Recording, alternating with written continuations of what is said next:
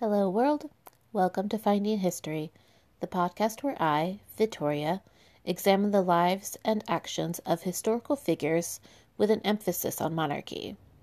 I also touch base on political movements, gender politics, and much more. But I do all of this with my own special twist. This podcast is a place I come to share history and how the actions of a few shape the world we know today the good, the bad, and the downright terrifying. In this podcast, I do swear, so if you have little ones that love to parrot foul words, maybe wait till they are tucked in to give this podcast a listen. I talk about monarchy, religion, and colonialism, so one can expect me to drop a few F bombs and C grenades, but all well deserved, I assure. If you like what you hear and you want to show your support, you can follow me on Instagram and Twitter at Finding History Podcast.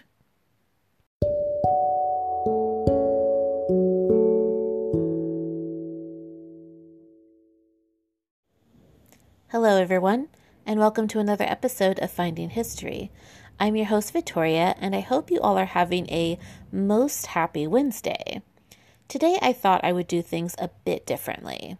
Now, typically, I post future episode topics to my social media followers, giving them a timeline of when each episode will air and updating my pages with images and text relating to the topic. Essentially, giving my audience a taste of what this podcast is all about. This time around, though, I did not, and I'm announcing this episode the day it airs. Now, this day, May 19th, is an important day for all of us Tudor geeks. On this day in 1536, so approximately 485 years ago, a wicked, wicked ginger murdered his wife before a live audience, and the next day, that same wicked ginger became engaged to another unlucky woman, making her his third wife. A woman who needs no introduction because we all know who she is, and you clicked on this episode knowing full well what was up is Queen Anne Boleyn, the most happy wife of Henry VIII. Anne is a woman who has inspired millions throughout time, including yours truly, who has been discussed and analyzed by the world, a woman who is well known beyond the realm of historians. Anne was a politician, a philosopher, the smartest person in the room, a lover of all things French, a romantic, a patroness of the arts, immortal and mythic. Though her life was cut far too short, Anne would be remembered by the world, as would her husband Henry's crimes against her. One could expect a different tone to this episode than previous ones. Like, typically, I do a ton of research prior to each episode when I have to, like, create a whole script and gather my gather my feet uh, sources and such. But with this one, with Anne, I like I've known Anne for years, and I've read about her and I've watched her, and I listened to other interpretations of Anne, multiple interpretations of Anne, and like all things Tudor related. So, like this podcast or this episode is more or less just my thoughts on Anne Boleyn, a very intimate conversation I'm having with you about how I feel about the infamous queen. And I'll also be discussing, you know, media portrayals of Anne and definitely bringing up like a lot of film and a lot of books. So, if you are looking for more something that is a bit more academically structured uh, about Anne Boleyn, well, this episode may not be your jam, and that's okay. I'm not offended. Like, there's so much out there that fits that academic bill of Anne available on all listening platforms. Like, she's a fascinating woman. You can take your pick. But this will be a fairly chill episode and more more so my sentiments on the women mingled with like historical fact and perceptions. I'm going to give you guys a heads up. There's some construction happening around me and in my house. So if you hear like some like like kind of drill going on, well, I apologize. I will try to be as uh, articulate and loud as I can for this recording. With that said, grab your favorite beverage, be it tea or whiskey or Big Red. Sit back and get cozy and allow me to share my thoughts with you on Queen Anne Boleyn.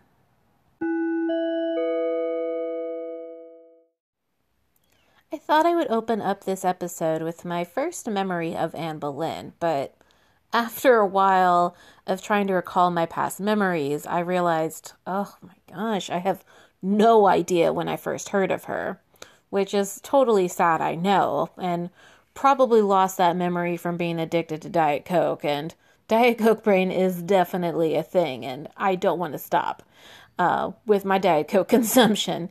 Um, but I do remember, funny thing, I do remember when I first heard about Henry VIII, and it was actually while watching um, watching the movie Ghost. And I think I first saw that movie when I was really little, like maybe seven or eight, you know, at an age where I shouldn't be watching Ghost. And I am, anyways, because I'm unsupervised. But uh, I'm just think recalling that scene where um, Patrick Swayze is taunting Whoopi Goldberg's character, and he's singing at the top of his lung lungs, "I'm Henry VIII, I am Henry VIII, I am, I am," and he's just like driving her nuts, and she's like, "Shut up, fine, I'll help you." And I was like, Henry VIII, hmm, I wonder who that guy is.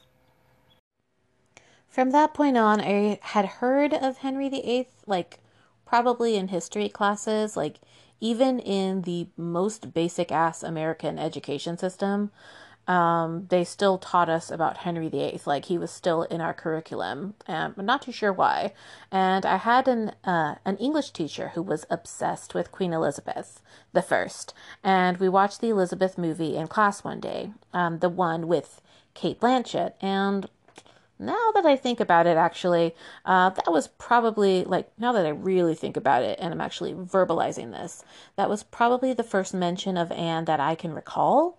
Uh, in the movie Elizabeth, while Elizabeth is being interrogated by her sister, um, her sister Mary's men, uh, for being a Protestant and accusing her of plotting to murder Mary, uh, one of the men they mention her mother, and uh, Cate's Elizabeth says, I don't know what the big deal is between Catholic and Protestant. And one of the men interrupts her and says, Well, it killed your mother. And there's another scene um, shortly after that one where Queen Mary mentions that whore Anne Boleyn. And while in another scene praising her father for cutting off her head while Elizabeth is still in the room. Now, where to begin with this trauma? Uh, to start, there's nothing wrong with being a whore. Let's not slut shame or or sex worker shame anyone here. Like it's patriarchal and it's gross. Secondly, girl, your own father didn't let you see your own mother when she was dying, so you never got to see your mother or say that you loved her. I mean, this guy, your dad, who you're like praising, he isn't fit to shine your shoes. Like, calm down. I think my initial interest was focused on Elizabeth and Henry VIII, and while I learned more about them, I definitely wanted to know more about Henry's wives and what the fuck happened there. Uh, Anne was just the second wife, as mentioned in the movie, and that Henry VIII song that Patrick Swayze sang off key mentioned something about a widow next door. So, who were these other women? I'm not going to explore all six women in this episode, though, but I will be mentioning a couple of them as they play a big role in Anne's story. Let me give you a bit of history about Anne's early years. So, Anne was born in 1501, though some historians speculate that it was 1507. Personally speaking, though, I think it was 1501. Anne was possibly a Cancer, which this is brand new information to me. I have to give a shout out to Beheaded Podcast for their episode on Anne, in which they state she was born in July. So our girl was likely a Cancer crab. Thanks so much for that info, ladies, and be sure to give their podcast a listen. It's a lot of fun. As I've stated in past episodes, jotting down a girl's birthday just was not that important, even if that girl was a princess. Like, shit gets lost, or famines happen, or no one bothers to remember. A whole spectrum of reasons.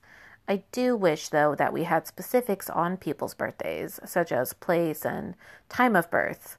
Then we could do like detailed birth charts on these folks and like really get down to the nitty gritty of who they really were. Anne was born to Thomas Boleyn, a prominent diplomat who spoke a ton of languages and was definitely a social climber. And her mother was Elizabeth Howard. The Howard family is a big, noble household in England and has been around since 1483. They're still kicking it, and jumping back to my last episode on Empress Matilda, the Howards own um, Arundel Castle and have for the last 400 years. And if you listen to the last episode, Arundel Castle was um, it was the castle Matilda stayed at with her stepmother for a minute before continuing with her campaign for the English throne. Anne had two other siblings and was likely the middle child.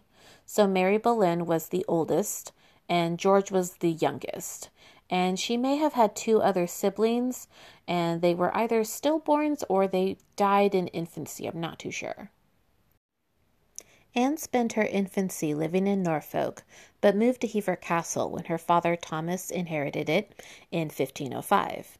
Hever Castle still stands today and is one of the most visited spots in England, known to many as Anne Boleyn's childhood home. I have yet to see this. I've only been to England one time, and it's definitely on my bucket list. Like I have to see it before before I die or before the world melts, like whichever one comes first. I need to see it. Anne was maid of honor or lady in waiting to Margaret of Austria around 1514, and the age to be sent away as a lady in waiting was typically 12 or 13, which is why I don't think Anne was born in 1507 because if she was, she would have only been seven around that time. And I don't to me, it doesn't make sense. But Anne, Margaret would refer to Anne often as La Petite Boleyn. Uh, this could be because she was younger than most ladies in waiting, or perhaps Anne was just a tiny girl. Uh, she reported to the English nobleman that the little girl was so presentable and so pleasant, considering her youthful age, that I am more beholden to you for sending her to me than you to me. Anne would later become maid of honor uh, or lady in waiting. I'm really not too sure the difference between maid of honor or lady in waiting. I always say lady in waiting, so bear with me, guys. I think it's pretty much the same thing. But she became maid of honor to Queen Mary of France, who was Henry VIII's sister, uh, Mary Tudor. And she was to marry the crustiest old French king for a minute and Anne and her sister Mary went to her court. Mary was sent home early for having sexual relations with the King of France, but Anne stayed for seven years in the court of Queen Claude. It was here that Anne just like totally immersed herself fully in French culture and just became French. Uh, in the Queen's household, she completed her study in French and developed interest in art, fashion, illuminated manuscripts, literature, music, poetry, and religious philosophy. Now, on top of that, she also acquired knowledge of French culture, dance etiquette, literature, music, and poetry, and gained experience in flirtation and the game of courtly love. Eric Ives, an Anne Boleyn historian, says that Anne was made an acquaintance of King Francis I's sister, uh, Marguerite de. Let's see if I remember how to say this. Marguerite de Navarre, a patron of humanists and reformers. Marguerite de Navarre was also an author in her own right, and her works included elements of Christian mysticism and reform that verged on heresy, though she was protected by her status as the French king's beloved sister. She or her circle may have encouraged Anne's interest in religious reform as well as in poetry and in literature. Francis I was actually a really big fan of Italian art, and he was such a big fan that he invited Leonardo da Vinci uh, to his court while Anne Boleyn was still very much present in the French court. So it's very likely that Anne Boleyn met with Leonardo da Vinci, which I think is super cool because I would love to know what they talked about. And there's no way Anne Boleyn wouldn't have talked to Leonardo da Vinci, okay? Like, there's no way. She loved artists and she was super into art and super into conversation and flirtations and everything and just being her charming self. Uh, so, yeah, Anne definitely met Leonardo da Vinci. I can't say his name Leonardo da Vinci. Bada boom. Let's talk about her sister Mary Boleyn for a minute. Historians believe it is likely that Mary had relations with Francis I. How consensual that was, well, I don't really know. I mean, if a king approaches you and wants to fuck, saying no could be complicated. You do not want to offend the king, but the act of sleeping with a nobleman's child, even if you are even if you are king, can be a risky game. There is a power dynamic to it, and that's a bit unsettling. Nevertheless, enough people believed it happened, and because of that, Mary was sent home. And Mary gets this like really bad reputation of like being a slut or sleeping around or whatever. And as I said earlier, slut shaming is gross. Let's not do that. And, but really, you know, was Mary having a good time? Was she actually enjoying sex? Or were these powerful men just using her as they use so many other women? You know, like, let's let's refrain from slut shaming Mary Boleyn and maybe focus on the shitty behavior of these men. There's a scene in the TV series, uh, the Showtime series, The Tudors, and I think it's like early on, like first season, maybe like the second or third episode, where uh, Francis I is talking to Henry VIII. Uh, Jonathan Rhys Meyers is Henry VIII, and he points out Mary Boleyn, and he's like, "That's Mary. She's I refer to her as my English mare because I love to ride her." And Henry gets the idea in his head and he's like, wow, well, I guess I can fuck her too. And he like invites Mary back to his room and he's like, show me what they taught you in France. And she basically gives him oral sex. Well, not basically, she does. And I mean, these men are just gross. And I'm like, y'all, uh, shameless. Bleh. Anne's mainland European education ended in 1521 when her father summoned her back to England. She sailed from Calais in January 1522. Now, I kind of wish we knew what Anne's feelings were at this time about whether she was like really sad to leave the French court or if she was eager to leave. Like, I don't know, because I'm kind of surprised she didn't just marry a Frenchman, but whatever. I guess we'll never know. Um, Anne was recalled back to marry her Irish cousin, James Butler, but for a whole slew of political reasons, they were not married. I'm not too sure how much Anne would have even liked living in Ireland versus having been in France. Like, no shade to Ireland. Like, I think Ireland's beautiful, but I think the public Tudor perception of it was that it was still very much a wild, untamed land. Anne and Mary became uh, maids of honor to Queen Catherine, which was Henry's first wife, and Mary had just been married off to a man named William Carey. Well, shortly after the wedding, Mary became mistress to Henry VIII. He even named a ship, a ship after her, the Mary Rose. And there's actually a well disputed rumor and Historians don't really know what to make of it, but uh, there's the rumor that one or both of Mary's children were fathered by Henry.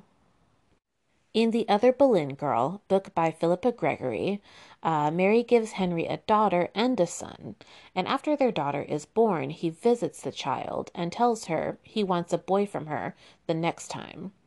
In the film, The Other Boleyn Girl, Mary gives birth to a son, but right before Henry has a chance to meet the child, Anne makes him choose a bastard child or the chance of having a legitimate heir with her. And of course, he chooses Anne, and it's this big, big deal, big scene. What do I think is the case? Well, timeline wise, of when Mary's first child, Catherine, was born, and when Henry and her were lovers, is is on par. It's the same timeline. And I think I think Catherine was Henry's child. And the second child, well, I'm not too sure, but I could see Henry not acknowledging Catherine for a number of reasons.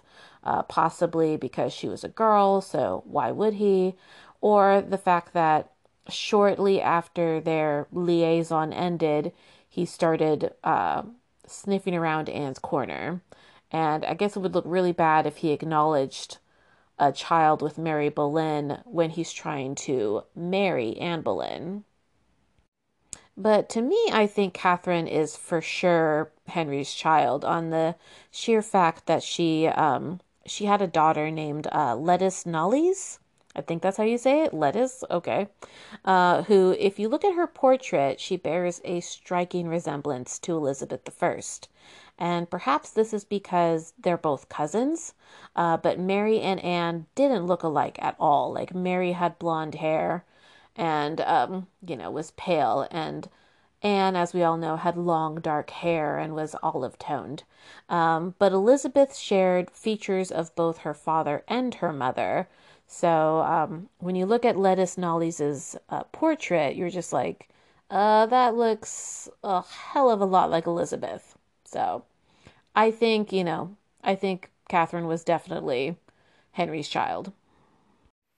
On the topic of Anne's appearance, Anne exerted a powerful charm on those who met her, though opinions differed on her attractiveness. The Venetian diarist uh, Marino Sanuto, who saw Anne when Henry VIII uh, met Francis I at Calais, Calais, I think it's Calais, in October 1532, described her as not one of the most not one of the handsomest women in the world. She is of middling stature, swarthy complexion, long neck, wide mouth, bosom not much raised, eyes which are black and beautiful. And Simon Grynée wrote to Martin Bucer in September 1531 that Anne was young, good looking, of rather dark complexion, and Lancelot de Carle called her beautiful with an elegant figure, and a Venetian in Paris in 1528 also reported that she was said to be beautiful.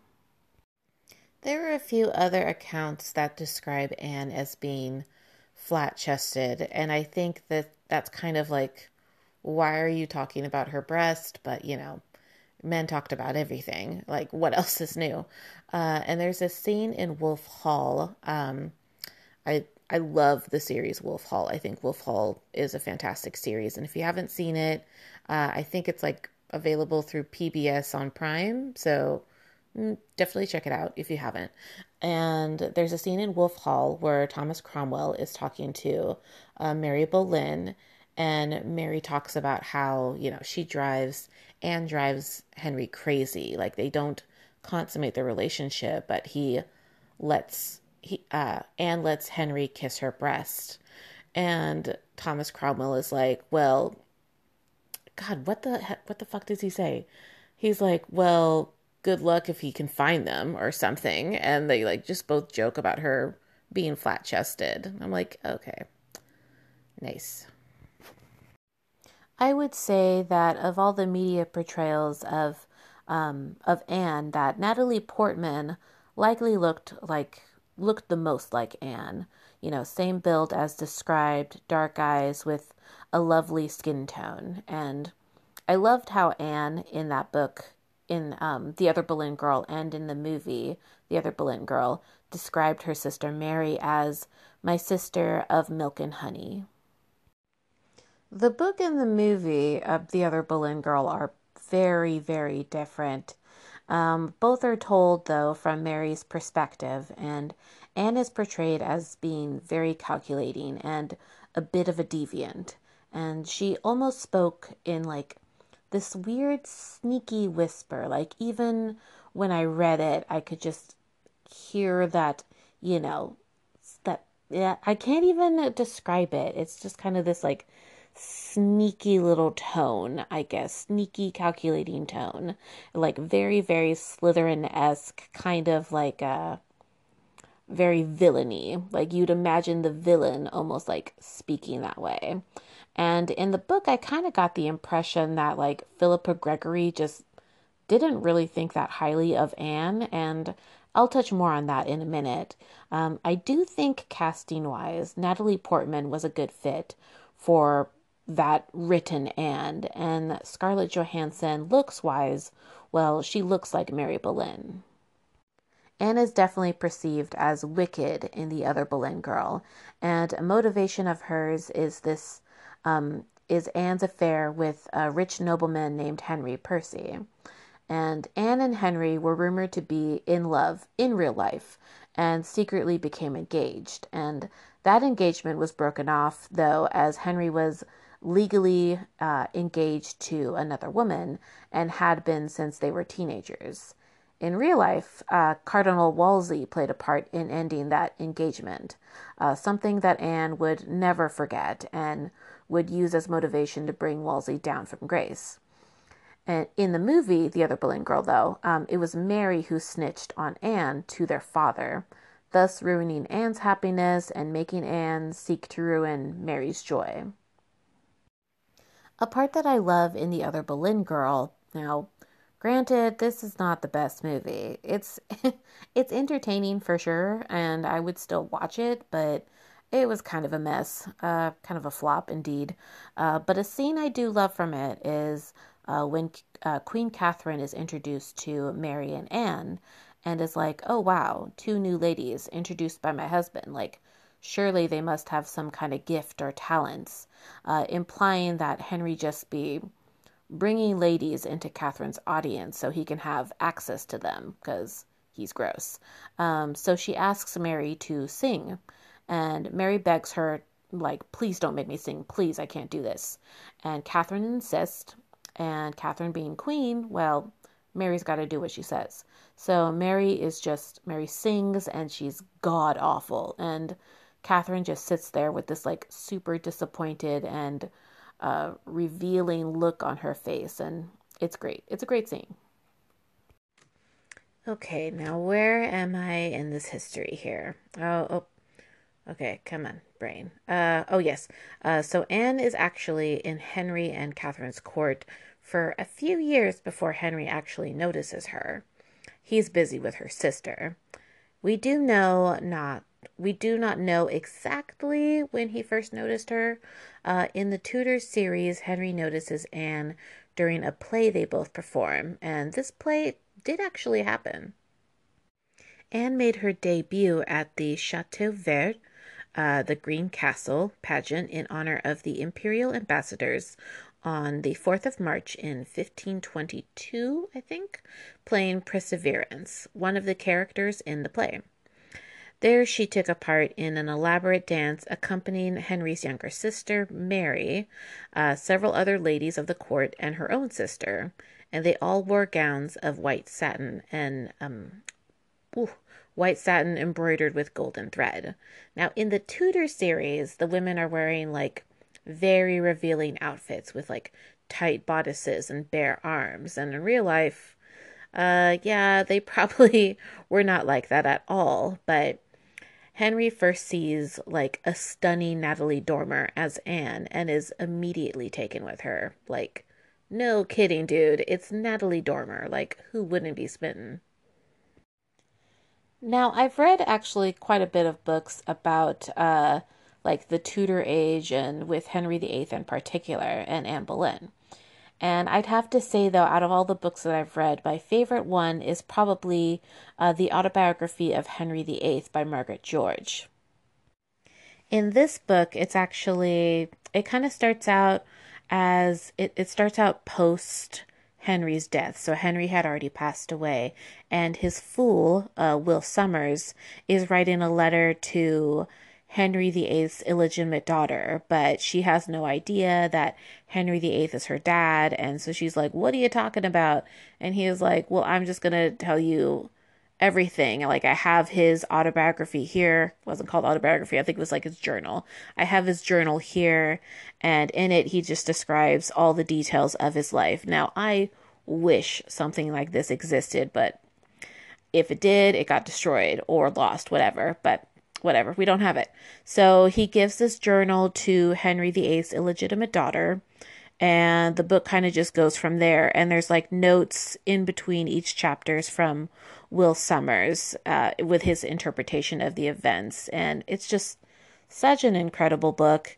It's a huge book. It's like 900 plus pages. And I remember taking it to work. Uh, I was reading it on the job, of course, because uh, I'm such a good employee. But um, I was taking it to work, and all my employees or all my coworkers were just like, why are you reading a book that is like thicker than the Bible? And it's like, well, this is the best book ever. And it's really just the most incredibly detailed account of Henry VIII that I have read. And yes, it's historical fiction, but if you're familiar with Margaret George, like all of her books are just explicit detail. She has one on uh, Cleopatra that's also really fantastic, and Mary, Queen of Scots, one on Elizabeth. Just she really has the ability to just take you back to that time. And around the time that I started reading this book is probably when my Tudor craze really started to just pop off. And the book starts um, after that introduction. The book starts with Henry as a toddler, and then it just describes his relationship with his mother and before he became king, while he was still a prince, and when his brother died, and just very intimate details of him and his first marriage, uh, his marriage to Catherine. And it it's such a good book. If you haven't checked it out and you're like just as big of a geek about Tudor times as I am, please do yourself a favor and read it. In this book, the scene where Henry sees Anne for the first time is hands down my favorite representation of that encounter. Now, allow me to read this passage for you. And then I saw her. I saw Anne. She was standing a little apart from her mother and her sister Mary. She wore a gown of yellow satin, and her black hair fell down over her bodice, thick and lustrous, and, I somehow knew, with a perfume of its own. Her face was long, with a pale cast, and her body slender. She was not beautiful. All the official ambassadorial dispatches, all the puzzled letters later written describing her, agree on that.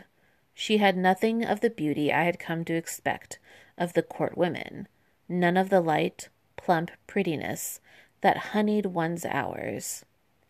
She was wild, and dark, and strange, and my first awareness of her was that she was staring at me. As I looked back at her, sternly, she did not drop her eyes, as all good subjects are taught to do. Instead, she continued staring, and there was odd malice in her eyes. I felt unreasoning fear, and then something else. Henry starts to pursue Anne, and I want to say it's um, 1526, or at least that uh, that is when it was made public around that time. And he began sending her gifts in which she would return and tell him she's either unworthy of them or that she cannot accept them because he's a married man. He even asks her to become his official mistress and that he won't take any other mistresses while she sees him. And she says that he insults her with this offer and that she would rather not have her virginity ruined or her reputation, which is the same thing. Um, and he writes her letters, like tons of love letters, that surprisingly still exist today. I don't think we have any of hers, though, like hers to him, as they were destroyed after she was murdered. In 1527, Anne and Henry announce that they are officially together and that he is seeking an annulment. I don't think either Henry or Anne expected that the process of a divorce would take seven years, but oh lord. Like, I'm so impatient, I definitely would not have stuck through that at all. But I think at a certain point, for Anne at least, it was much too late to end it. Like, ending it with Henry would have, well, ended her and her family. And I do think, like, you know, at a certain point, there were just so many people involved with uh, the annulment or the king's great matter, and she couldn't back out. So she was really just at a certain point in it to win it. There is some historic debate over just exactly how involved Anne's father and uncle were in uh, the relationship between Henry and Anne. Like most depictions show them up to their own devices and scheming their own plans. In The Tudors, Anne is reading one of Henry's letters aloud to her father, and it's it's a graphic one. Like how embarrassing. I definitely wouldn't have shared that letter with either of my parents. Um, I'm pretty sure they were my opinion is I'm pretty sure they were involved in the process, like just as they were involved in Mary becoming the king's mistress. Like this was definitely like a part of their plan.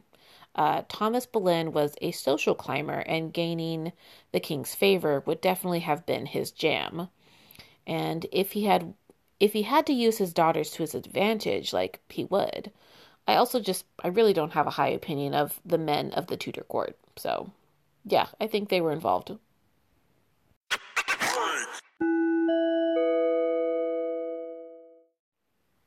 In Anne of a Thousand Days, a 1969 film starring Richard Burton as Henry VIII and Genevieve Bujold as Anne, I'm probably saying that last name wrong. Um, when Henry makes a there's a scene when Henry makes a weak ass attempt to seduce Anne, and Anne bluntly informs him of how she finds him, which is such a cool scene. I love it.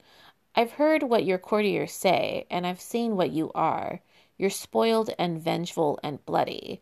Your poetry is sour, and your music is worse. You make love as you eat, with a good deal of noise and no subtlety. Whew, I love it. Henry breaks the news to Catherine that he is seeking an annulment or a divorce and that they were never officially married because she was actually married to his brother Arthur, who had passed away at 15 years old. And that in the eyes of God, they weren't married because she had laid with his brother. And of course, she's completely devastated by this. And by all accounts, like Catherine was just very distraught and shaken over this. And she insisted, she's like, hey, you fucking know. She didn't say fucking, I highly doubt she did. But like, you know that I was a virgin when I laid with you. Like, you know that. And, you know, that wasn't enough for him. His, he had to completely embarrass her in front of the entire world by saying she was a liar and was fucked up. And of course, his reasoning for why the marriage was invalid is because they didn't have an heir. And that a woman who lay with her husband's brother, like that marriage would not uh, produce children, but it did produce children. Like they had a daughter, Mary, who uh, was the only child who survived infancy. And uh, other than that, I feel like Catherine maybe had seven stillborns or still or like half of them were stillborns and like one of them was like an actual infant. Uh, henry was a, an infant but i think he passed away like two months. And so uh, he was kind of just like i feel like they both had this like similar grief over the loss of like numerous children. But rather than kind of like work through their grief, he just became cruel to her. And that's very obvious in his like behavior towards her, especially like in the later years of their marriage. Some might wonder if Henry ever loved Catherine, and in the beginning, I think I think he perhaps loved the idea of her more than he loved her. Uh, she was a dowager princess of his father's court for seven years, and after Arthur passed away unexpectedly, uh, a lot was riding on this alliance with Spain, and Catherine, being a daughter of Spain, was the key piece to that alliance. And when Henry VII passed away, Henry kept his promise that he had made as a child, I think around the age of 14, uh, to marry Catherine. It was a valiant and noble move on his part that he kept his word and followed through. Initially, they were described as being happy for sure, though, as I stated, I think the grief, uh, as I stated earlier, I think the grief of losing many children over time weighed heavily on both of them. Like Catherine's own grief must have been indescribable, and her only solace was found in Catholicism, and Henry found solace in other women. Henry put Cardinal Wolsey in charge of the king's great matter, so, in other words, his divorce, and multiple petitions were sent to the Pope, which were turned down.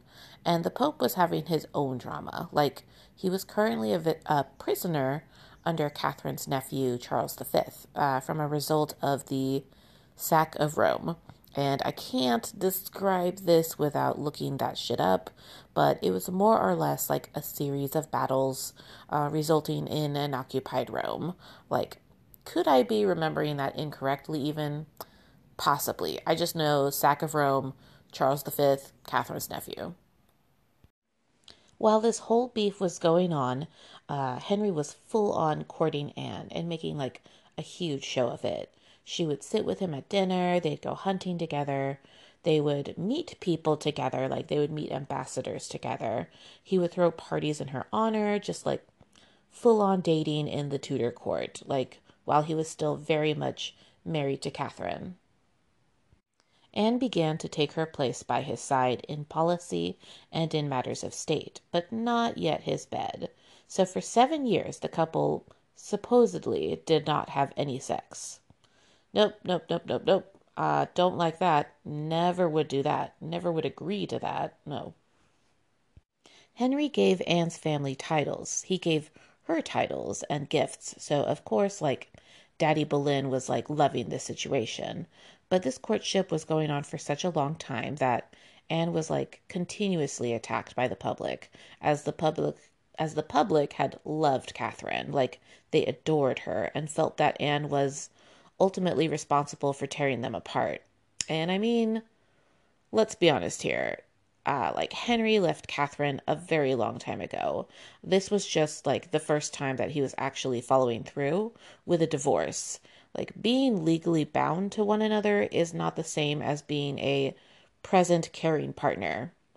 And Anne was really getting the uh, the aggression of folks that the aggression that folks felt for Henry taken out on her because of course, you can't attack the king, so you attack a woman.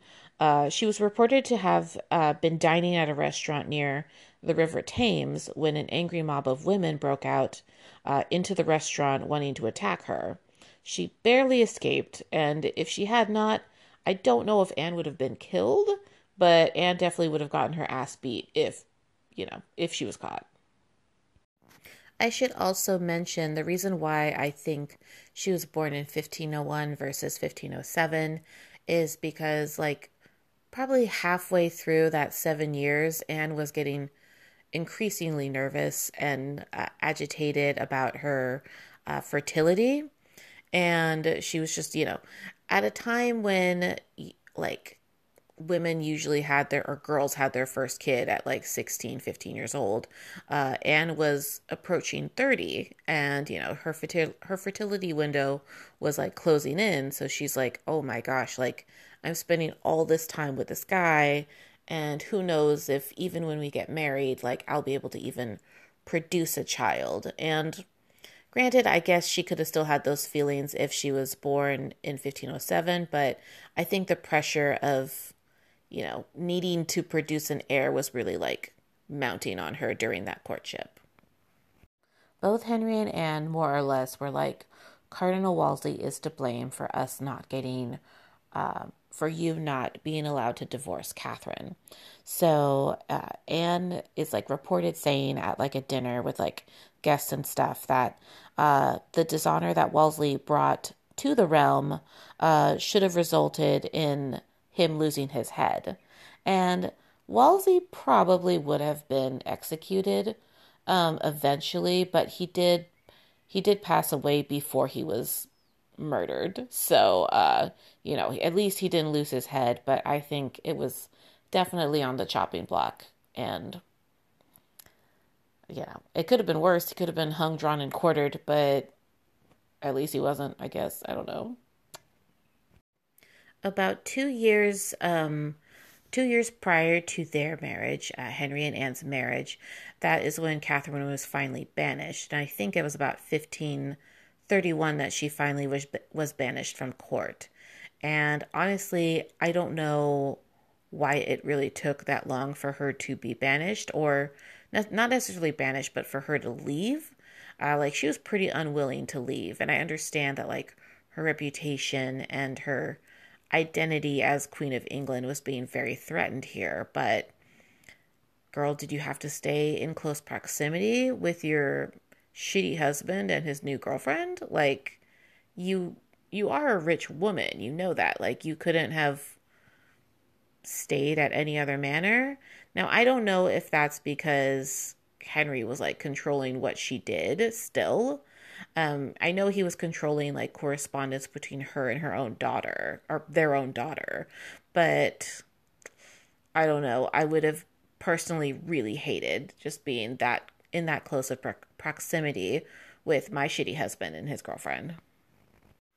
In The Constant Princess by uh, Philippa Gregory, I believe that book ends with Catherine's trial, like the beginning of Catherine's trial, where she has to basically stand in front of a court of all men and declare that she was a virgin, in fact, when she met Henry. And I think if I remember correctly, Catherine did plead to Henry in the in the courtroom and she made her statement and after she made her statement she just up and left uh, she didn't want to be interrogated anymore, and I respect that. Like, he did not need to make this a public thing. Like, to make it a public thing, he was essentially embarrassing her.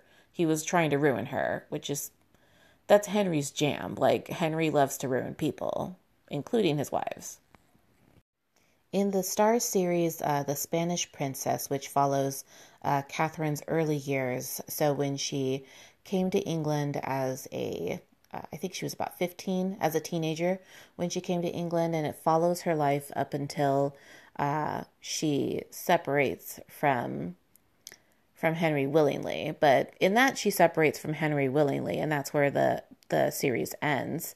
She's like, "Look, you know, you're gonna have your life. I'm gonna have my life like do your thing but just remember like i'm always going to be your wife and i don't know like anne boleyn is in that for like two seconds and i don't know whose cousin they got to play anne but that girl's annoying um i just i don't know did not give off anne vibes at all she was just kind of awkward but um that series was really good if you if you're interested in uh, catherine's life i think i think they did a really good job with that story is it like the Constant Princess book. No, it's not. But uh, I think it's supposed to be like a combo of books. It's like the Constant Princess and then one about um, Margaret Plantagenet and I thought one other. But uh, I think they did a good job with it. I think they made they brought a lot of relevance to Catherine's story and it's it's interesting to watch. I like it. I liked it. I thought it was like the better of the Starz series of uh, Philippa Gregory's books.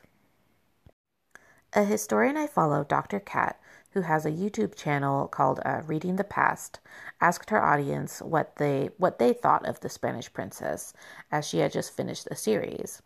I commented that I liked it and I enjoyed seeing a diverse cast and how important it is to see uh, diversity representation in period films and period period series. Uh, like there's just I didn't say this bit, but there's this real I'm you know I'm gonna say it. Uh, there's this real racist idea that Europe was completely white for centuries, and that's just that's a bold, hateful lie, like completely untrue. And uh, I didn't say that part, but I did mention how in the series, I don't know why they did this, uh, but they included a scene with Christopher Columbus in which he talks to the teen Catherine, a teen Catherine, so he's like her mentor, about finding her own destiny. And let's be real here Columbus was a sack of shit with Spanish money who enslaved indigenous people. Like, that's just the facts. He was a terrible person. And he, you can, you see that in like his fucking writing, okay? Like, he's, there's no doubt about it. He's a, he's a shithead. And I support creative historical fiction, but not that. And someone so someone got so so mad at me in the comments uh, for saying that, like not Dr. Kat, but like some rando person was just like, I can't believe you'd come here with that woke shit. And is it woke shit? I mean, it's it's not. I but like what the fuck? Like stop. What are you doing? What are you defending? It's it's 2021, man. Like I don't know what to tell you if you still believe Columbus was like some magic explorer. Like I don't know, read a book that's not written by some cis white male. Anyway, had to rant for a minute about that. After Catherine had left, Anne was in full proxy queen mode and was creating an alliance with France. Henry gave her the title of um, Mar- I think it's Marquess, Marquessate of Pembroke, which is um, or which was a Tudor title and only given to folks in close relation to royalty. By granting Anne this title, he made her of a rank where she could become queen. Um, folks like to say that Anne was a commoner, uh, but she not not really. You know, she was she was of mid-level nobility, but definitely not queen level status. Sort of similar to Elizabeth Woodville and Edward IV. In 1532, Anne and Henry made their way to Calais. Calais? Calais. Calais. I don't know. I can never say that word. Uh, but they were wed in, they made their way to Calais. Calais. Wow. Okay, guys, I'm just going to call it Calais. And, you know, if you're French, you can yell at me later. Um, but they made their way to Calais and where they were given a small audience with Francis I. And at that moment, like Anne took that as her sign that, oh my gosh, we're going to get hitched. It's going to happen. I'm going to be Queen of England. So they decided to secretly wed. And Anne then, after secretly being wed, gave herself to Henry. And I, I feel like I keep mentioning the Tudor series, but I'm going to mention it again and probably mention it further. Um, but in the Tudors, uh, there is a scene with Anne and Henry where Anne is like naked in a dark room and Henry's naked too. And she's just lying on the bed and it's like dark and sexily lit room. And she's like, now put a son in me. And you know, Jonathan Rhys Meyers gets in his full maximum sex machine mode, and and they do it. So it's like a big scene in the Tudors. Whereas I think in Wolf Hall, like it starts with Henry and Anne first fighting um, about God knows what. I think he was like mad at her because she was like flirting with somebody, and he's like, "How dare you? You're making like a fucking fool of me." And they get into a big fight and then she's like okay well i gotta calm his ass down. And then she like has sex with him. And that's how that happens. In the film the other boleyn girl well it takes it has quite a different take on um, what happened between henry and anne.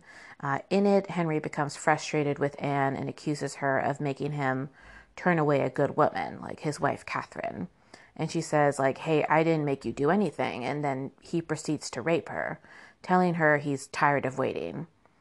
Now i don't hate this representation of henry. Like i don't think henry was a man of sunshine and roses.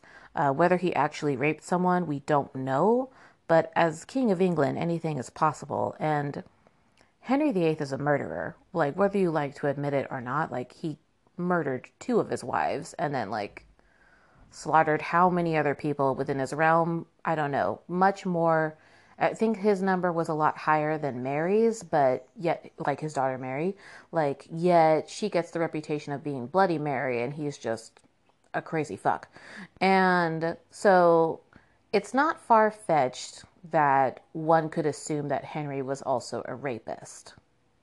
We don't know. We don't know. But interesting interpretation of that. Uh, I don't have a problem with that uh, representation of him. So, to me, the scene kind of just showed like Henry's general cruelty, which we were all well aware of.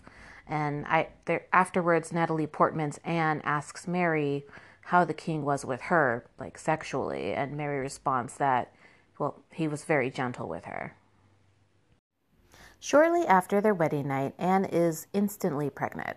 Uh, she is crowned in Westminster Abbey while six months along in a big ass coronation.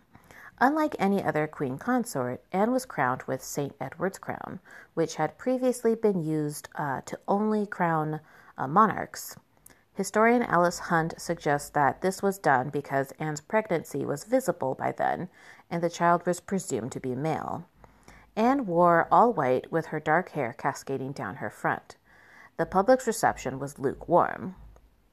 If you want a good jam to listen to to signify Anne's coronation, check out Wolf's Hall soundtrack and the title Anna Regina. The score was done by Debbie Wiseman, and it's such a good score, like one of my favorites. Fun facts coming at you. So I'm going to give you a little bit of history on the on St. Edward's crown. So St. Edward's crown was uh, first recorded having been used for the coronation of Henry III in 1220 and it appears to be the same crown worn by Edward, um, Edward the Confessor. So the St. Edward's crown we see today is not what St. Edward wore, as the original crown was uh, possibly destroyed or was destroyed in the English Civil War when monarchy was temporarily uh, deposed.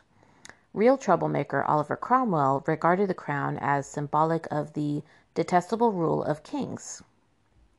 Now, I get the sacking of monarchy. I completely get it. But I draw the line at destroying medieval art. And that is what this crown essentially was, was medieval art. Uh, the original crown itself lost favor um, after the English uh, after the English Reformation, and the Church of England forbade the use of medieval relics. Therefore, I think the last person crowned with it was actually Anne Boleyn. She was a Protestant. Protestant reform was her jam. Yet, uh, with her encouraging Henry to break from Rome, she becomes the last to participate in this particular ceremony. Like a real hello goodbye, if you ask me. The original crown, dare I say, sounds much cooler to me than the one we have today. Like the original was also referred to as uh, King Alfred's crown, and it was gold wire work set with small stones and two little bells, which sounds very on par with the Anglo-Saxon style which I describe which I would describe as minimal but so pretty and kind of earthy, like very earth earthy elements to that. Uh, but some folks think that the the current St. Edward's crown we have now is the um, the gold from it is from the original crown, but I don't know if there is any way to know for sure if that's true. And I, I think I saw the crown at the Jewel House at the Tower of London a couple years ago. It's definitely an, an impressive crown, like real gaudy as fuck, uh, with 444 semi precious stones, but eh, I like the original model better. Like the original model to me sounds sounds so old world old world and so pretty. I just I wish we could see it. I wish we had it.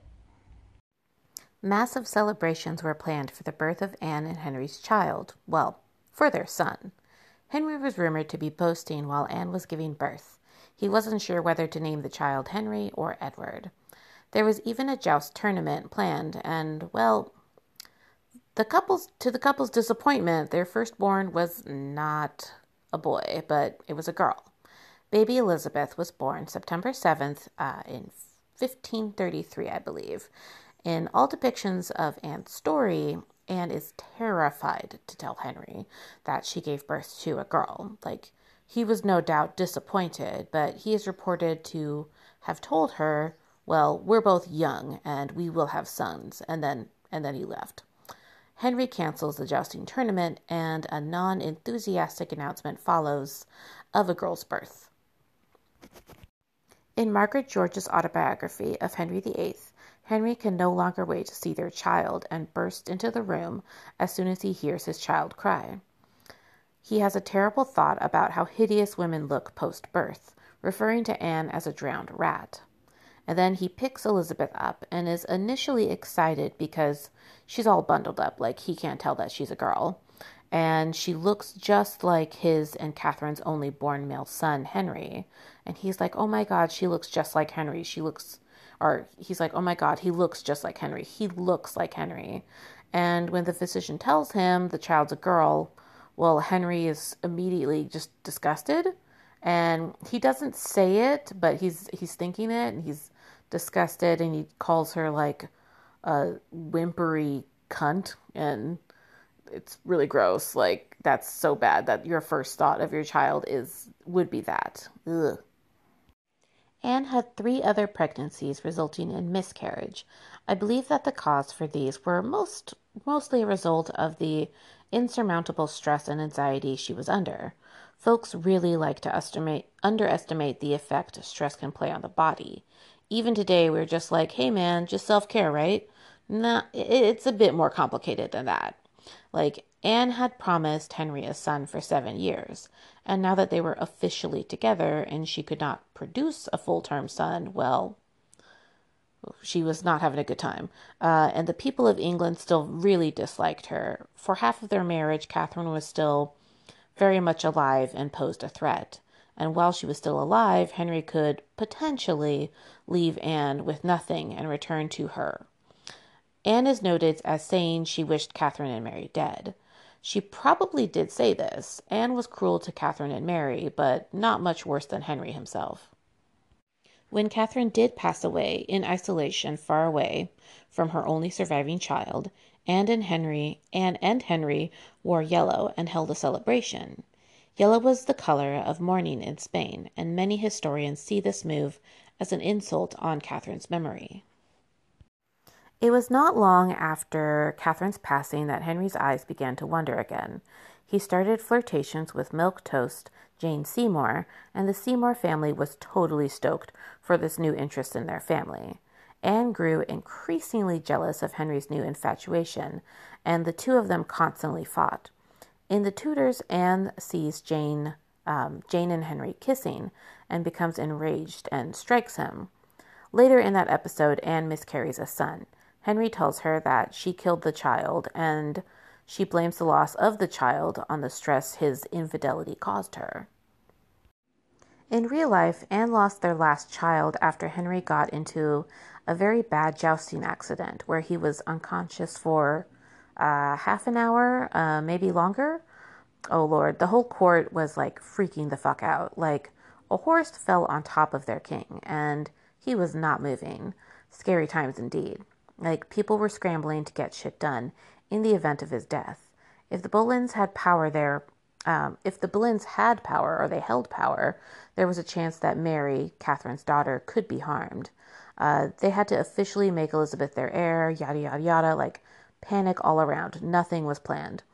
And when Anne heard, when Anne had heard the news that he might be dead, she collapsed and shortly after gave birth to a stillborn son. I love how Wolf Hall uh, depicts the scene um, or depicts that moment when Henry becomes unconscious. Like all these men are just like standing around him and like scrambling and like talking amongst it amongst each other. And some of them are like screaming in the king's ear like wake up wake up as if like that's to do anything. Like your king has a concussion. Uh he he's not waking up. Um but they all just are in full blown panic. It's a great scene. And Thomas Cromwell is like, Has anyone tried anything? Has anyone checked his breath? And he checks his breath and he's still breathing. And then, like, a last ditch effort, like, Thomas Cromwell starts, like, beating Henry's chest. And then Henry wakes up and everyone's like, Oh, thank God. A lot of people think that Henry VIII's personality changed after the jousting accident, that the part of Henry's brain that was injured suffered irreparable damage and changed him. And I'm not a neurologist, uh, so I don't know, but I, I, don't know if I completely agree that the accident changed him. Uh, prior to the accident, Henry was capable of cruelties, uh, but I do think what happened um, as a result of that accident is that Henry suffered from chronic pain, which without modern day surgery or painkillers, like I'm sure it just made him super miserable. Uh, therefore, I think it, it just added further agitation to his already volatile temper. And it also disabled him because it was after this accident where he started to gain weight and he couldn't really partake in the activities he enjoyed doing before. So, that last child, that last uh, pregnancy that ended, that was it. Like, Henry didn't visit Anne really after that and he was looking for ways to get out. He wasn't sure how he could get out, if he could just divorce her, um, being the head of church estate. Maybe he could have just done that. I, but I think it was a bit more complicated than that. I don't think, even after he made himself head of state, I don't think he had that power just yet. He was still pretty new at this thing. Uh, so he had to find a way to just ultimately ruin Anne and ruin Anne's reputation. So he went after her in like the worst way possible. It was not enough that Henry embarrassed Anne, like he had to ruin her. And it wasn't enough that Henry had to embarrass Catherine, like he also had to ruin Catherine. Like this was just his pattern. This is what he did. So, I mean, what's the worst thing you can say about a woman to discredit her? Well, you can bring up her sex life. Um, and they did. They did it then, and they do it now. So uh, Henry started to gather some informants to basically squeal on Anne and report any sort of like uh, deviant sexual behavior. I do think also, now that I really think about it, that um, there was like a time issue. Like, even if he petitioned for a divorce from Anne, there's still like a matter of like how long would it take for that divorce to actually go through. Uh, with Catherine, it took seven years, but that was because, you know, a whole lot of Pope and Catholicism was a part of that, and it had never been done before. Uh, but still, I feel like if Henry had pursued a divorce, it would have, there was that risk that it could have taken a lot longer. Or yeah, so time was really an issue here. Like he just didn't want to be married to Anne. So he needed to find a solution to end it immediately. And Jane Seymour was, you know, playing the same game as Anne was. Like she wasn't sexual with the king. She was holding out. She said I couldn't marry or she couldn't marry um, unless she, or she couldn't have sex unless she was married. And so it was a time issue. Like Henry just wanted Anne gone the quickest way possible. Anne's biographer Eric Ives and most other historians believe that her fall and execution were primarily engineered by her former ally Thomas Cromwell. This is not to say that the responsibility should be removed from Henry, but uh, Cromwell was definitely like perceptive to what Henry wanted and had his own ambitions. Thomas Cromwell also had like total Slytherin energy. Like I think Anne was a Slytherin and Thomas Cromwell was definitely a Slytherin. Like he made his way up in the world from an abusive working uh, from an abusive working class household to the side of the king, and no one let him forget where he came from. It was also not enough that Anne's reputation was to be destroyed, but that her entire family also just needed to be destroyed and removed from Henry's sight. So these men were the ones that were accused of sleeping with Anne. Flemish musician uh, Mark Smeaton was tortured until he confessed, and he was the only one who was tortured because, well, he was just a musician, so I guess you can, you know, torture a poor person, but not a noble person. Um, also, courtiers William Brereton and Henry Norris, uh, Francis Weston, who worked in the King's Privy Chamber, uh, Sir Thomas Wyatt, who was a poet and family friend, and um, our family friend of the Boleyns. And I think he, you know, I think Sir Thomas Wyatt actually was in real life in love with Anne, and there's plenty of historical evidence that supports this theory. Uh, Thomas Wyatt was released sometime after the trials, and this could be because he had a friendship with Thomas Cromwell, or that there just was nothing to charge him with. Uh, in the Showtime Tudor series, uh, when they alert Thomas Wyatt that he will be let go, he yells to the guards that he's the only one who's guilty of loving her. It should also be noted that Thomas Wyatt may have actually been at the tower and or he was at the tower, but that he might have witnessed Anne Boleyn's execution. Sir Richard Page was also accused of sleeping with Anne, but I believe he had an alibi and was thus let go, which is very surprising to me. I mean, so much so much of this trial was made up bullshit, so I'm surprised they let him go at all and just I'm surprised they let Thomas Wyatt go, but I guess what can you do? The last man accused was her own brother, Anne's own brother, George, who was accused of incest and treason. Extra gross. In the other Boleyn Girl book, uh, this is where I think Philippa Gregory really doesn't have a high opinion of Anne. Um, in that book, Uh, there's a scene where it's Mary and George and Anne, and George is like kind of it. George is like boldly hitting on Anne, and she's kind of letting it happen, and they share a kiss, like a full-on French kiss, and it makes Mary super uncomfortable. And so it's it's very heavily implied that Anne in that book that Anne and George have a sexual relationship, which that's nasty. I'm not too sure why Philippa Gregory went that route. Probably for like a drama element, but that's nasty.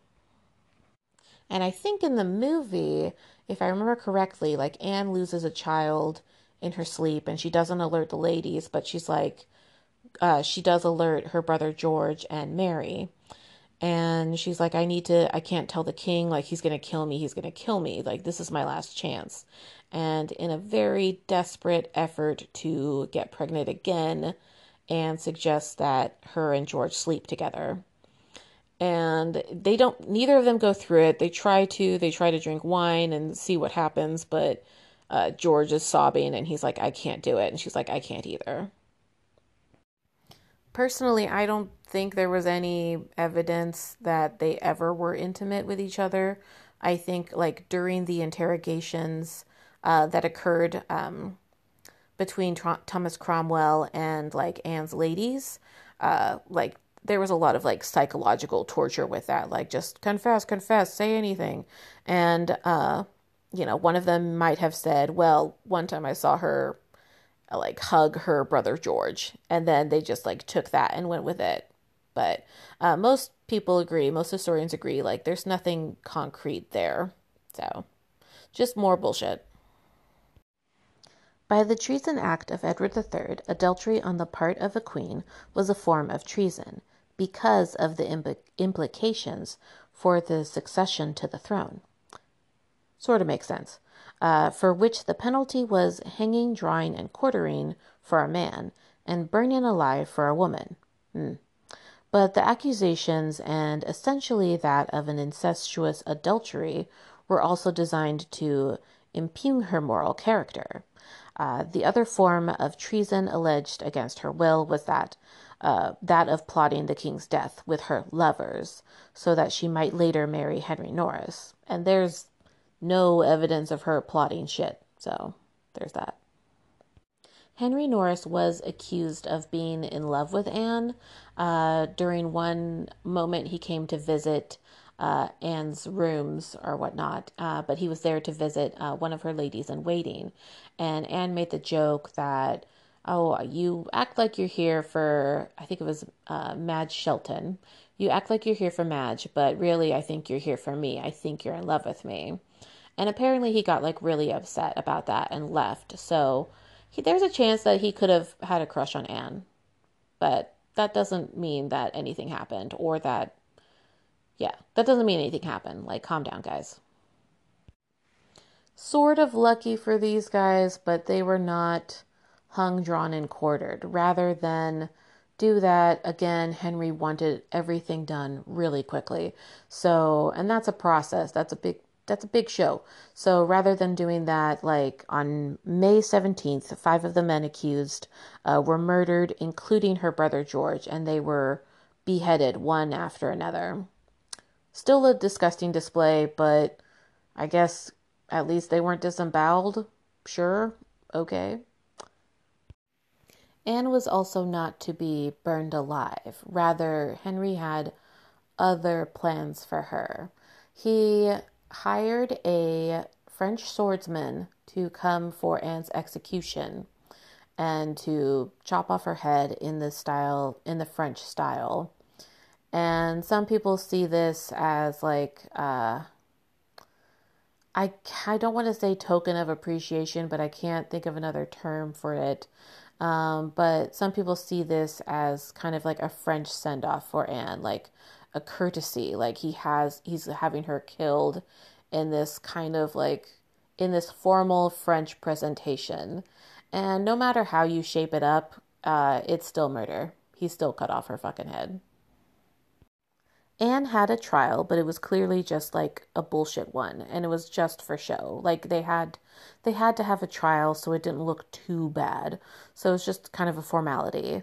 But they it was a jury of 27 men, I believe, who uh you know, read her crimes against her and she pled not guilty, but sorry, Anne, like you don't have a say in what's going on here.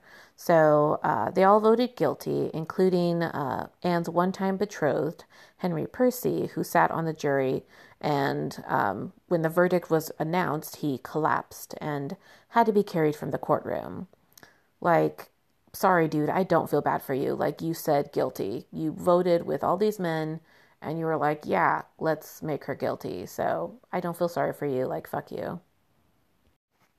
On the morning of May 19th, William Kingston, the constable of the Tower, reported that Anne seemed very happy and ready to be done with life. He had written that, this morning, she sent for me, that I might be with her at such a time as she received the good Lord, to the intent I should hear her speak as touching her innocency always to be clear. And in the writing of this she sent for me, and at my coming she said, Mr. Kingston, I shall I hear I shall die afore noon, and I am very sorry therefore, for I thought to be dead by this time, and past my pain. I told her it should be no pain, it was so little, and then she said, I heard the executioner was very good, and I have a little neck. And then she put her hands about it, laughing heartily. I have seen many men and also women executed, and that they have been in great sorrow and to my knowledge, this lady has much joy in death. Sir, her almoner is continually with her, and had been since two o'clock after midnight. And just so you know, an almoner is basically a chaplain or a church official. So it's interesting that Anne had a church official with her uh, throughout the night. Like yeah, she was probably confessing everything to him, and no doubt he provided some sort of comfort for her. And I don't know if I would describe her mood as being a happy one. Uh, I feel like it's just probably a very jumble of emotions, and maybe just, you know, her nerves are just, you know, sometimes when you get nervous, you laugh. Sometimes when you get like confused, you laugh, that sort of thing. It's I don't think it was genuine happiness at all. The poem O Death Rock Me Asleep is generally believed to have been authored by Anne and reveals that she may have hoped death would end her suffering. Now, I should say that this poem could have been written by George Boleyn. It was written by one of the Boleyns we know. So let's go ahead and assume it was Anne, uh, just because we're talking about Anne. And so let me go ahead and read that poem for you now. O death, rock me asleep, bring me the quiet rest. Let pass my weary, guiltless ghost out of my careful breast. Toll on the passing bell, ring out the doleful knell. Let thy sound my death tell. Death doth draw nigh, there is no remedy. My pains who can express? Alas, they are so strong. My dolor will not suffer strength, my life for to prolong. Toll on, thou passing bell, ring out my doleful knell, let thy sound my death tell. Death doth draw nigh, there is no remedy. Alone in prison strong, I await my destiny. Woe worth this cruel hap that I should taste this misery. Toll on, thou passing bell, let thy sound my death tell. Death doth draw nigh, there is no remedy. Farewell, my pleasures past, welcome my present pain. I feel my torments so increase that life cannot remain. Cease now, thou passing bell, rung is my doleful knell. For the sound my death dole doth tell, death doth draw nigh, there is no remedy. Anne was executed on a Friday, from May 19th, but it was a Friday and she wore a gray damask gown that was trimmed with fur, and she was accompanied by two female attendants. Anne had made her final walk from the Queen's house to the scaffold, where she climbed the scaffold and made a short speech to the crowd. Good Christian people, I come hither to die, for according to the law, and by the law, I am judged to die, and therefore I will speak nothing against it. I am come hither to accuse no man, nor to speak anything of that, whereof I am accused and condemned to die. But I pray God save the king, and send him long to reign over you. For a gentler nor a more merciful prince was there never, and to me he was ever a good and gentle and sovereign lord. And if any person will meddle it for will meddle of my cause, I require them to judge the best. And thus I take my leave of the world and of you, and I heartily desire you all pray for me. O Lord, have mercy on me. To God I commend my soul.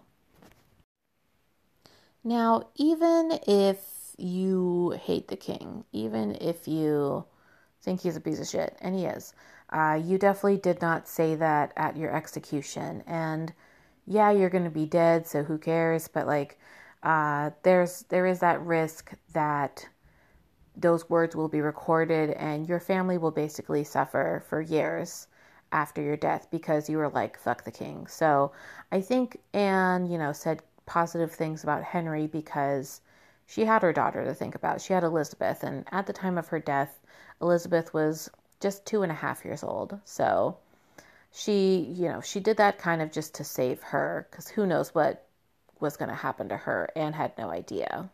Uh, so I, I do think that was, you know, in Elizabeth's best interest why she did that. Anne's ladies helped her remove her uh, headdress and blindfolded her. She knelt upright in the French style of executions. Her final prayer consisted of her repeating continually, "Jesus, receive my soul. O Lord God, have pity on my soul." It's reported that the French swordsman yelled, "Boy, fetch my sword," so that Anne would turn her head slightly, and thus the swordsman could strike her with one stroke, and so he could sever the neck, uh, the head from the neck with one single stroke. And it's supposedly like painless to do it that way. You still got a sword coming at you, so I'm sure she felt pain, however brief it was. In Margaret George's Henry VIII autobiography, um, and the executioner picks up Anne's severed head and holds it above the body, where the blindfold is somehow removed and she's seen with her lips still moving and she looks down at her body. I don't know if that is true. Uh, I have not read anything like that, but uh, the head does still twitch a bit after it is severed, and I think you can still see a little bit. Like, I think it's maybe like a couple of seconds, but I, I really hope that's not that was not her fate.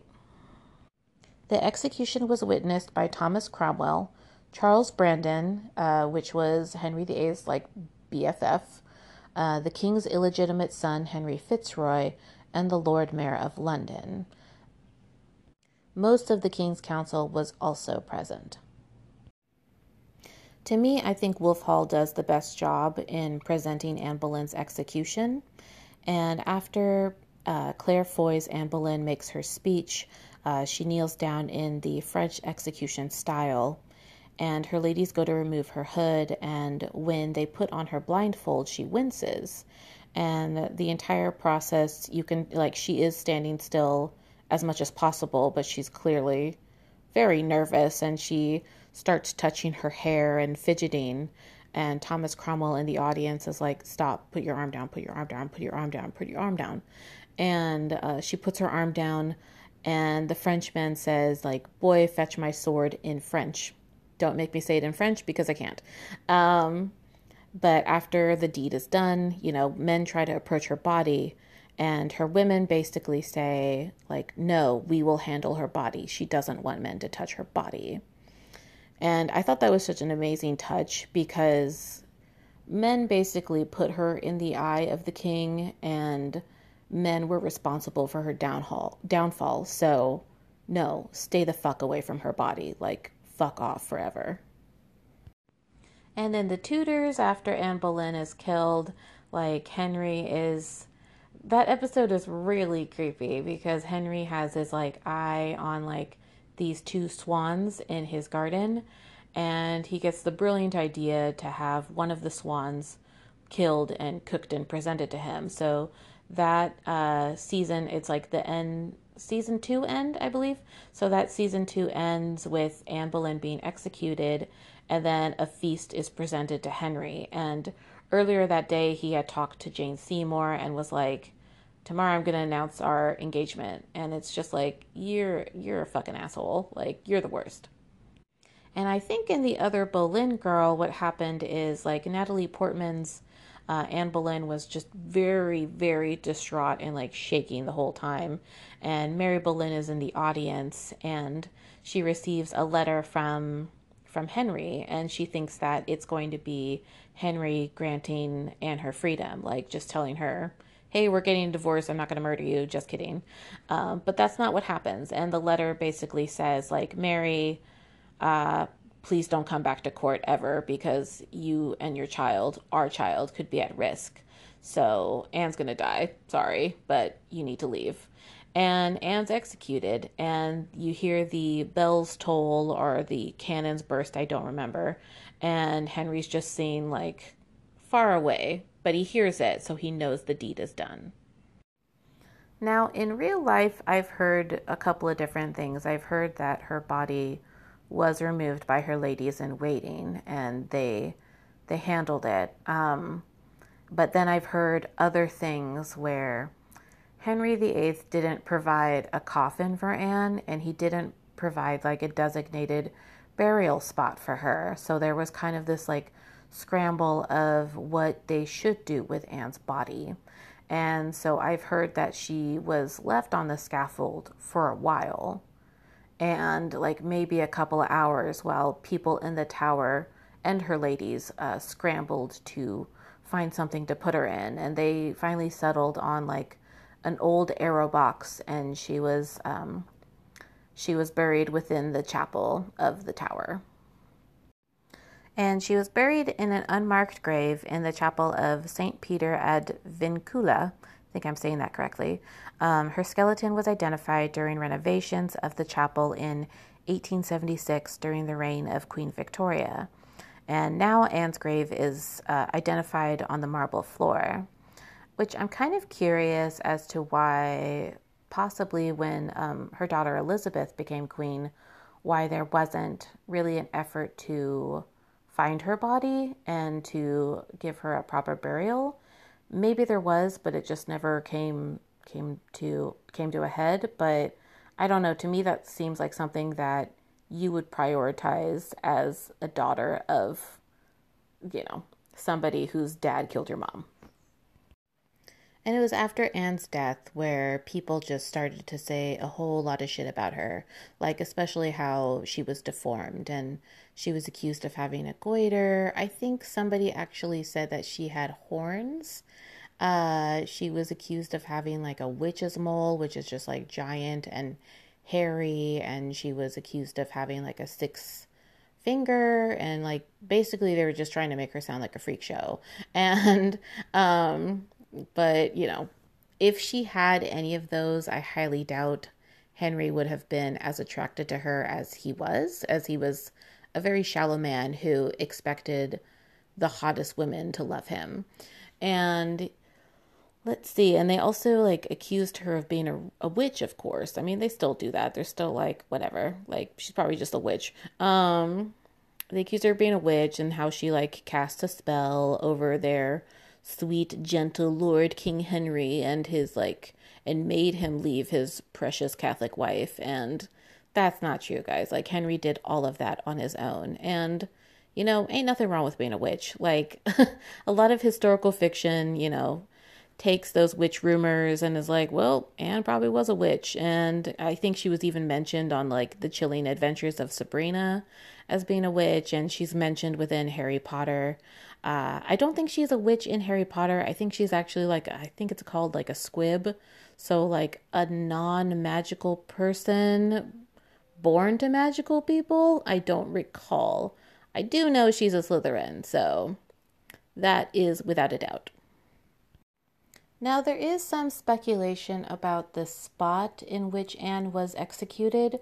So, there is a marker, today there is a marker at the Tower of London that marks where they think Anne Boleyn was executed, along with her, um, her sibling George and the other men, and also other people. I think um, Catherine Howard is on that list too.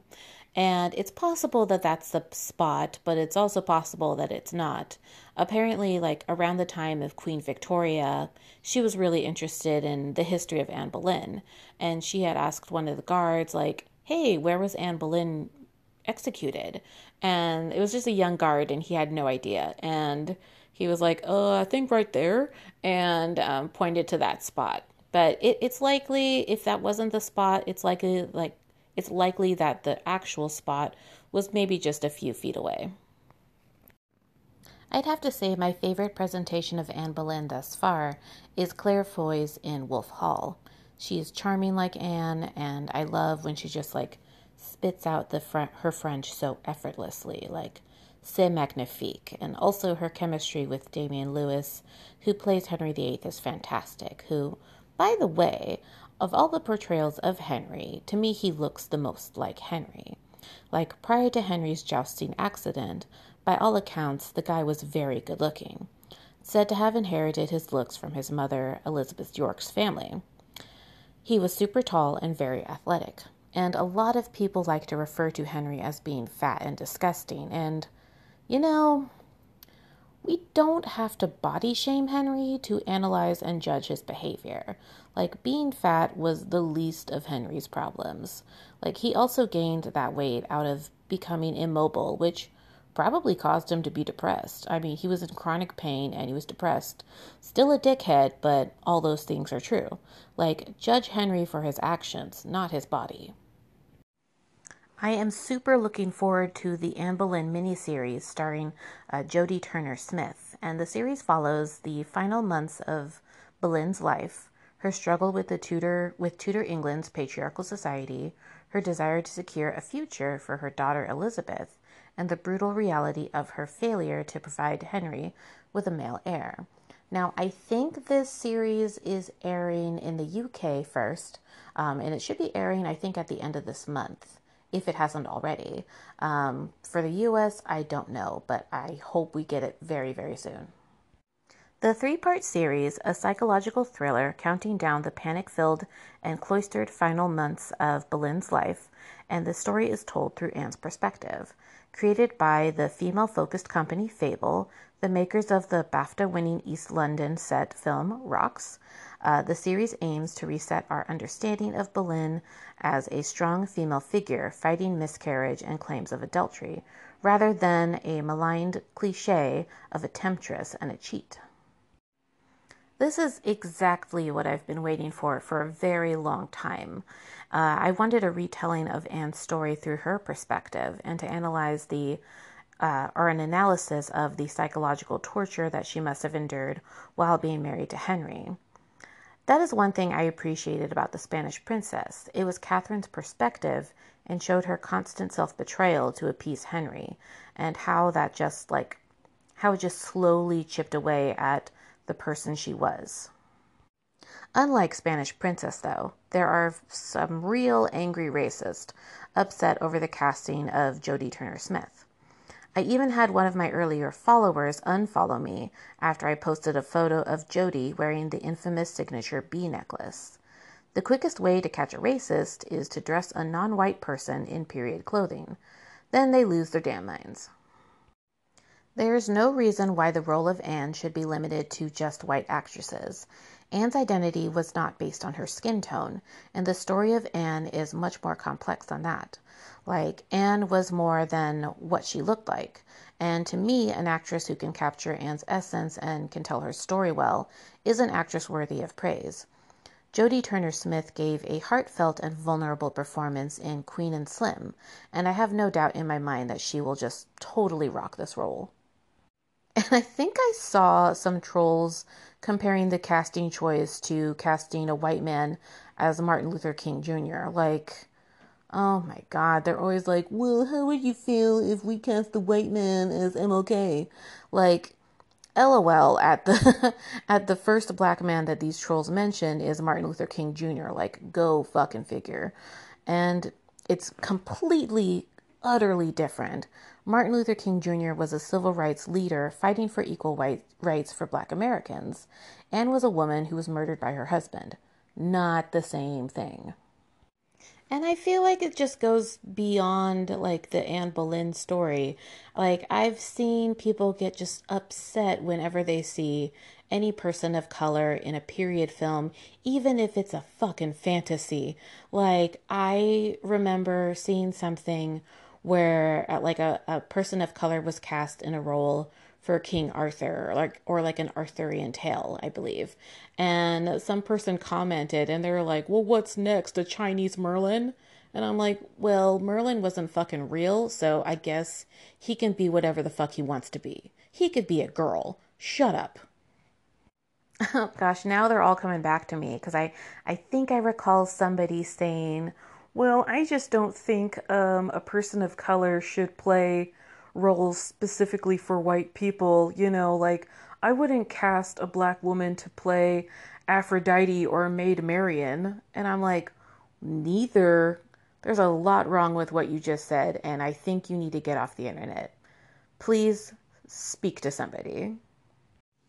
And don't even get me started on how much whitewashing has happened both in history and in film productions. Like, has anyone seen Mickey Rooney in Breakfast at Tiffany's playing an Asian man, like full on doing yellowface?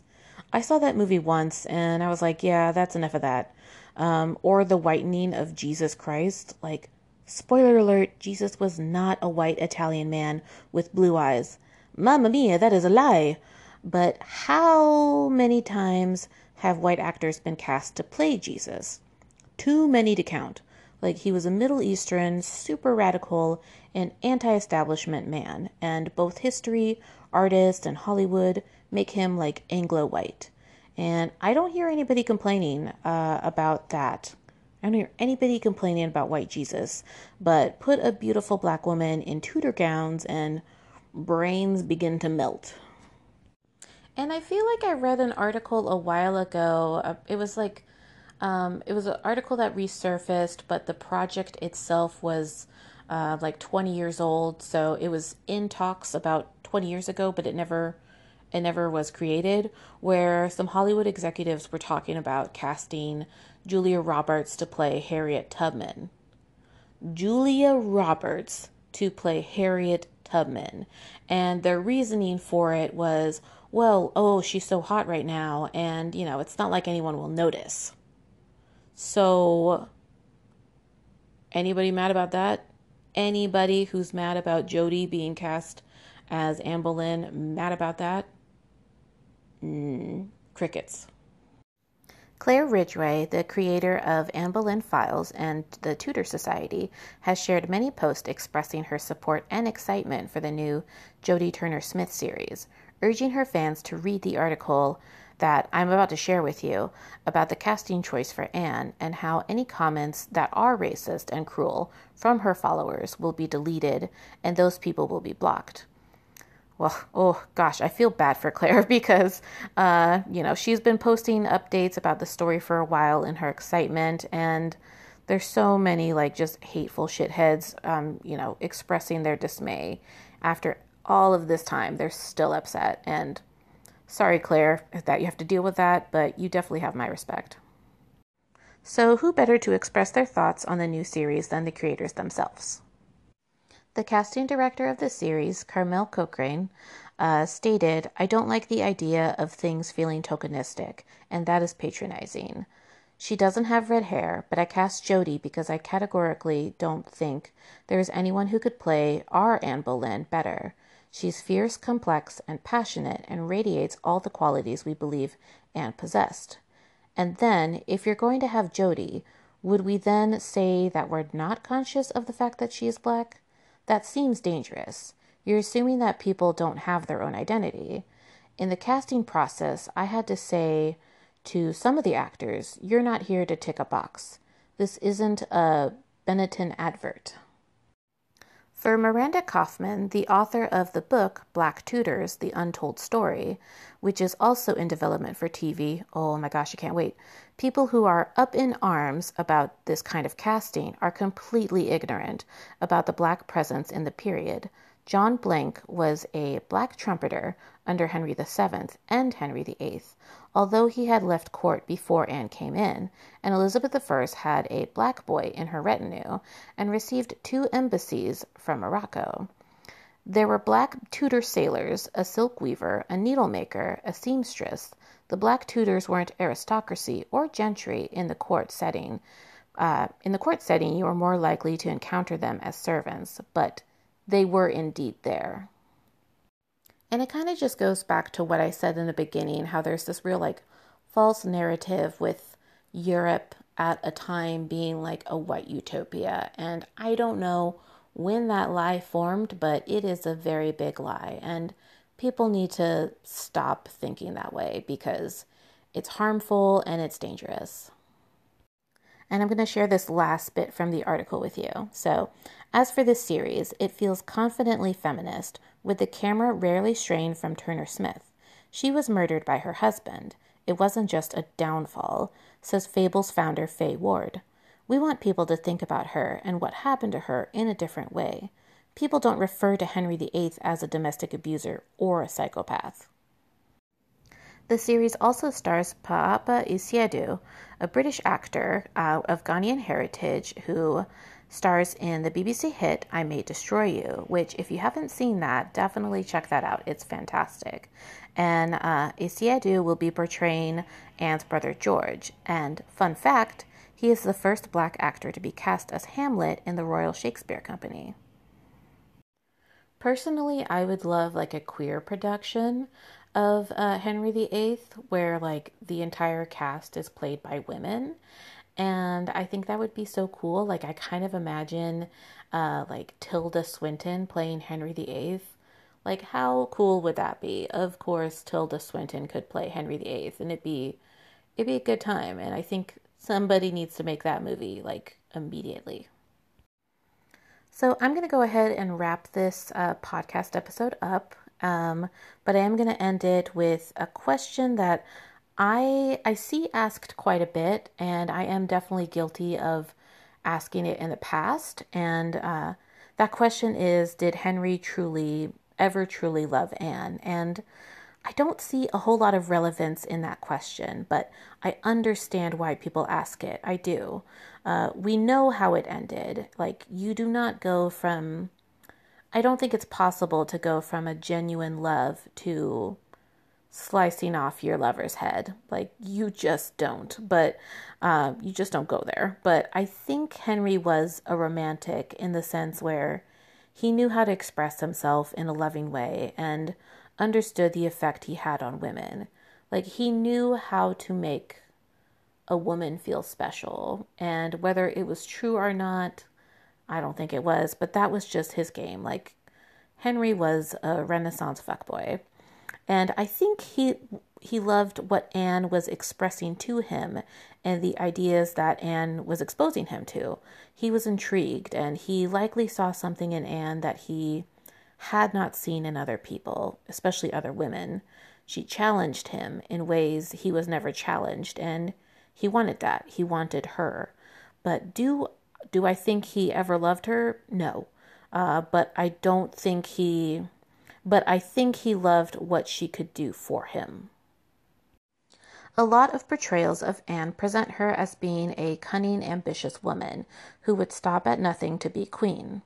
It is interesting how we frame these qualities in women as being deviant and cruel, while not applying those same thoughts to men with similar qualities. Even today, we see an ambitious woman as nasty and calculating.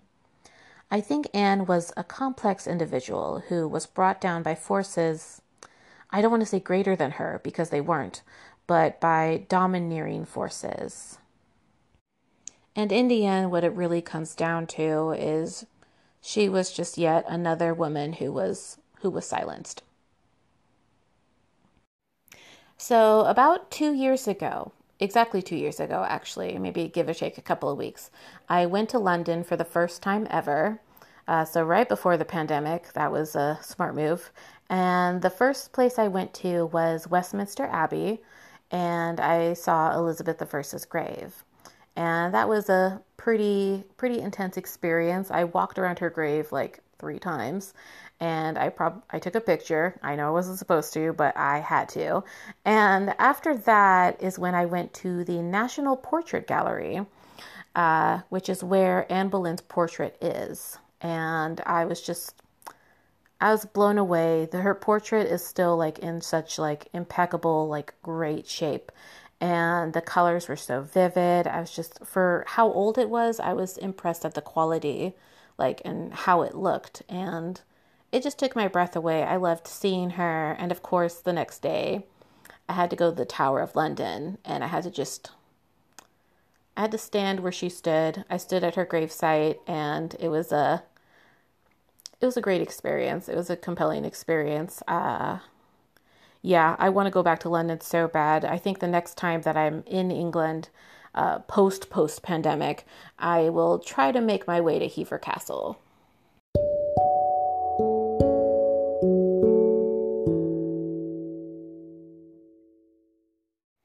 So I really hope you enjoyed this surprise episode on Anne Boleyn.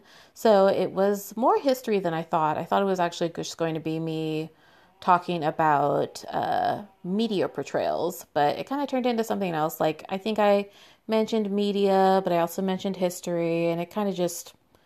It's honestly, I just know a shit ton about Anne Boleyn. Like, she's one of my favorite monarchs. I think uh, I have top three favorite monarchs right now, and Anne Boleyn's one of them and the other one is Ludwig II of Bavaria, so the Bavarian queer mystery, and uh, of course, Empress Matilda, Lady of the English. If you want to say hello or share your support, you can always follow me at Finding History Podcast on Instagram and Twitter. And until we meet again, I see. I wish you a most happy Wednesday. And most happy, I don't even think I mentioned it, uh, most happy was Anne Boleyn's motto when she became queen. So, a most happy Wednesday to you all. And until we meet again, stay safe and I'll see you soon. Bye bye.